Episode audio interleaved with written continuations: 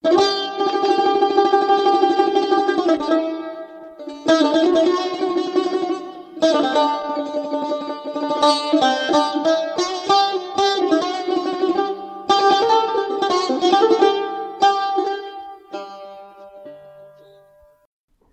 دارا خان. دارا خان یک وقت فکر نکنید شکایت دارم. نه شکایتی نیست. فقط امروز صبح که پام به پتوی کف اتاق گیر کرد و با سر رفتم و خوردم به ننوی بچه یهو دلم ریخت. نشستم کنار ننوی صابر و بی اختیار اشکام سرازیر شدن. نمی‌خواستم گریه کنم ها. اشکام خودشون سرازیر شدن. آخه نزدیک بود بچه از ننو بیفتد بیرون. همان ننوی را میگم که عارف با جعبه میوهی که از شما گرفته بود و دو تکه تناب به این طرف و آن طرف اتاق وز کرده بود. اگه بدونید بچه چه راحت توش میخوابه با تکه پاچه که توش رو پر کردم خیلی نرم و لطیف شده. حالا حتما فکر می‌کنید باز توقعم داره میره بالا. نه بابا چه توقعی؟ شما آقایی کردی دست عارف را گرفتی و در این داری مشغولش کردی.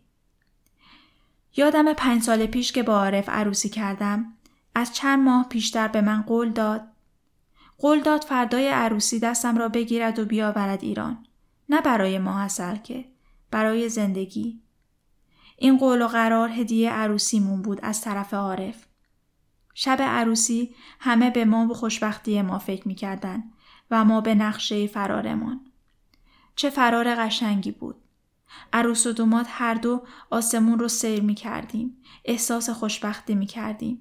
کنار هم خوشحال بودیم. عارف هی دست منو در خلوت می گرفت و می بوسید. آخه از زن و شوهری که بگذریم عارف اصلا مهربونه. ما از هر وسیله‌ای که می‌شد استفاده کردیم. ماشین، اسب، الاغ تا خودمون رو رسوندیم به گاوداری شما. یادش به خیر عبدالله خان خیلی مردانگی کرد که این کار را از قبل برای عارف پیدا کرد. اول که وارد گاوداری شدیم بوی بد شدید خورد به صورتم که انگار یهو همه وجودم شد بوی تاپاله گاو. با این حال لبخند زدم که یک وقت شما ناراحت نشی. عارف هم همینطور. گفتم سلام دارا خان. شما قاه قاه خندیدید و گفتید من که خان نیستم. برای ما خان بودید و خان شدید.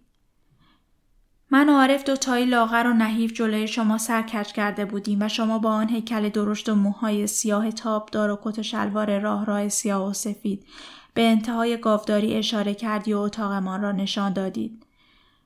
چه اتاق خوبی! دورترین اتاق در محوطه گاوداری. چون شنیده بودید ما تازه عروس و دومات هستیم و عبدالله خان هم سفارشمان را کرده بود. دارا خان یک وقت فکر نکنید دارم متلک میاندازم ها. نه نه حقیقت را میگم. واقعا خوشحال شدیم. ما خودمون که هیچی نداشتیم. ولی با کمک اهالی ده و خود شما و بقیه افغانهای همکار اتاق را چیدیم. چند پتوی کهنه شد فرش زیر پامون که دیگه الان خیلی نخنما شدن. ولی من هنوز وقتی میشورمشون برق می‌زنن من چقدر این پرده گل صورتی را دوست دارم. الان پنج سال است که تا عارف وارد اتاق می شود پرده را می کشم و در را از داخل قفل می کنم. یک چای تازه دم می دهم دست عارف. عارف مثل همیشه دو زانو را در بغل می گیرد و به دیوار رو به روزول می زند. می روم کنارش می نشینم. بعضی وقتها چند اسکناسی را که دستمزد گرفته می‌گذارد کف دست من می پرسد. محلا هنوز هم خوشحالی؟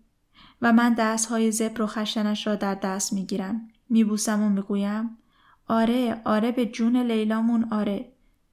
دارا خان لیلا رو که هنوز یادتون هست. همون دختر اولم که کور به دنیا آمد. روزهای اول که نمی‌دانستیم کور است. چند ماه که از تولدش گذشت دیدیم یک جوری دورو برش را نگاه می‌کند. توی صورتمون نگاه نمی‌کرد. با کمک خود شما از دکتر وقت گرفتیم و بردیمش تهران. همان روز گفتن که کور است. کور مادرزاد. روزهای بدی بود. خودتان که می‌دانید دارا خان. حالا کار لیلا این است که روی تابی که باباش با همان جعبه میوه ها و تناب به تیرهای چوبی سقف وز کرده بنشیند و تاب بخورد. هی تاب بخورد، هی تاب بخورد. صبح تا شب تاب می‌خورد. عارف از همون روز که این خبر را شنید بیچاره غم دنیا نشست روی دلش. عارف دیگر عارف قبلی نیست. آن لبخند مردانه که روح می‌داد به وجودمان دیگر رفت. حالا من مانده بودم و یک عارف خسته و ابسرده تا صابرمان به دنیا آمد. از همان روز اول که فهمیدم باردارم هر دو نگران بودیم. می ترسیدیم که دومی هم کور به دنیا بیاید. اما چه روز خوبی بود. آن روز که همان دکتر تهران بهمون خبر داد که صابر کور نیست. آن روز از تهران شیرینی خریدیم. شما که حتما یادتون نیست. اما همه گاوداری و نصف اهالی ده را شیرینی دادیم. البته بعضی هاشون که اعتراض دارن به مردان ما در صف نانوایی شیرینی بر نمی داشتن. آنها فکر می‌کنن این حق آنهاست که ما می‌خوریم. عارف بیچاره خیلی صبوری می کند و نگاه ها را تحمل می کند. چاره دیگری هم ندارد. تازه بعضی ها می گویند مردان ما سر هم می برند. از شما می پرسم. عارف می تواند سر ببرد؟ تازه همه جای دنیا آدم های بدذات و شرور سر می برند. گاهی با چاقو، گاهی با پنبه. خلاصه مزه آن شیرینی هنوز زیر زبانم است. آن روز من که صابر را محکم به بغل گرفته بودم با عارف و لیلا نشستیم روی پله جلوی اتاقمان و احمد آقای بهورز از ما یک عکس یادگاری گرفت. عکس را لای یک مجله قایم کردم که خراب نشود. امروز همش به یاد شما و خانم مهربانتان بودم. آخر داشتم از دامن پیراهن خانومتان که یکی دو سال پیش با لباسهای دیگر بهمون داده بود برای لیلا یک پیراهن قشنگ میدوختم. دو سالی می‌شد که پیراهن خانم را می پوشیدم. کمی برایم گشاد بود. سراستین ها و دور یقه رفته بود. ولی دامنش که هنوز خوب بود. این احمد آقای بهورز کاری به کار ما ندارد. فقط گاهی به ما سرکشی می کند. در عالم خودش سیر می کند. اما خانومش، خانم ورزنده را میگم. بهورز همان خانه بهداشت. او هر روز با دانشجوها به ما سر می‌زند. دانشجوها خیلی خوب و مهربانند. من خودم روز اول آمدنشان متوجه عشقهای جمع شده در چشم چند دانشجو شدم. همگی روز اول به هم گفتن چه چشمهای زیبایی داری محل خانم. در دل گفتم کاش چشمهای زیبایم رو می‌شد بدهم به لیلایم. چشمهای او هم خیلی قشنگ است. سبز روشن. از چشمهای من هم زیباتر. حیف که نمی بیند. اما این دانشجویان دنیا دیده که نیستن. مرتب می‌گویند این چراغ خوراکپزی گوشه اتاق خطرناکه. خب مگه من نمی‌دونم خطرناکه؟ ولی چاره چیه؟ با این چراغ والور هم چای درست می‌کنم هم غذا درست می‌کنم. زمستان ها اتاق را باهاش گرم می‌کنم. البته تابستونا که هوا خیلی گرمه چراغ ها را می‌برم بیرون. ولی اونجا هم باید مواظب بچه های کارگرهای دیگه گاوداری باشم که با بدو بدو کردنشان نخورن به چراغ و خودشان را بسوزانند. این دانشجوها و خانم مربی قول دادن که آدرس چند مرکز یادگیری برای لیلا پیدا کنند که همین دورو بر باشد. آنقدر وقتی این خبر را شنیدم خوشحال شدم. شب با ذوق و شوق برای عارف تعریف کردم. عارف هم خیلی خوشحال شد. قرار گذاشتیم اگر آدرس ها را گرفتیم هر چقدر هم که از گاوداری دور باشد عارف از شما اجازه بگیرد و با مرخصی ساعتی او را به آن مرکز ببرد. حتما می‌برد. لیلا همه دنیای عارف است.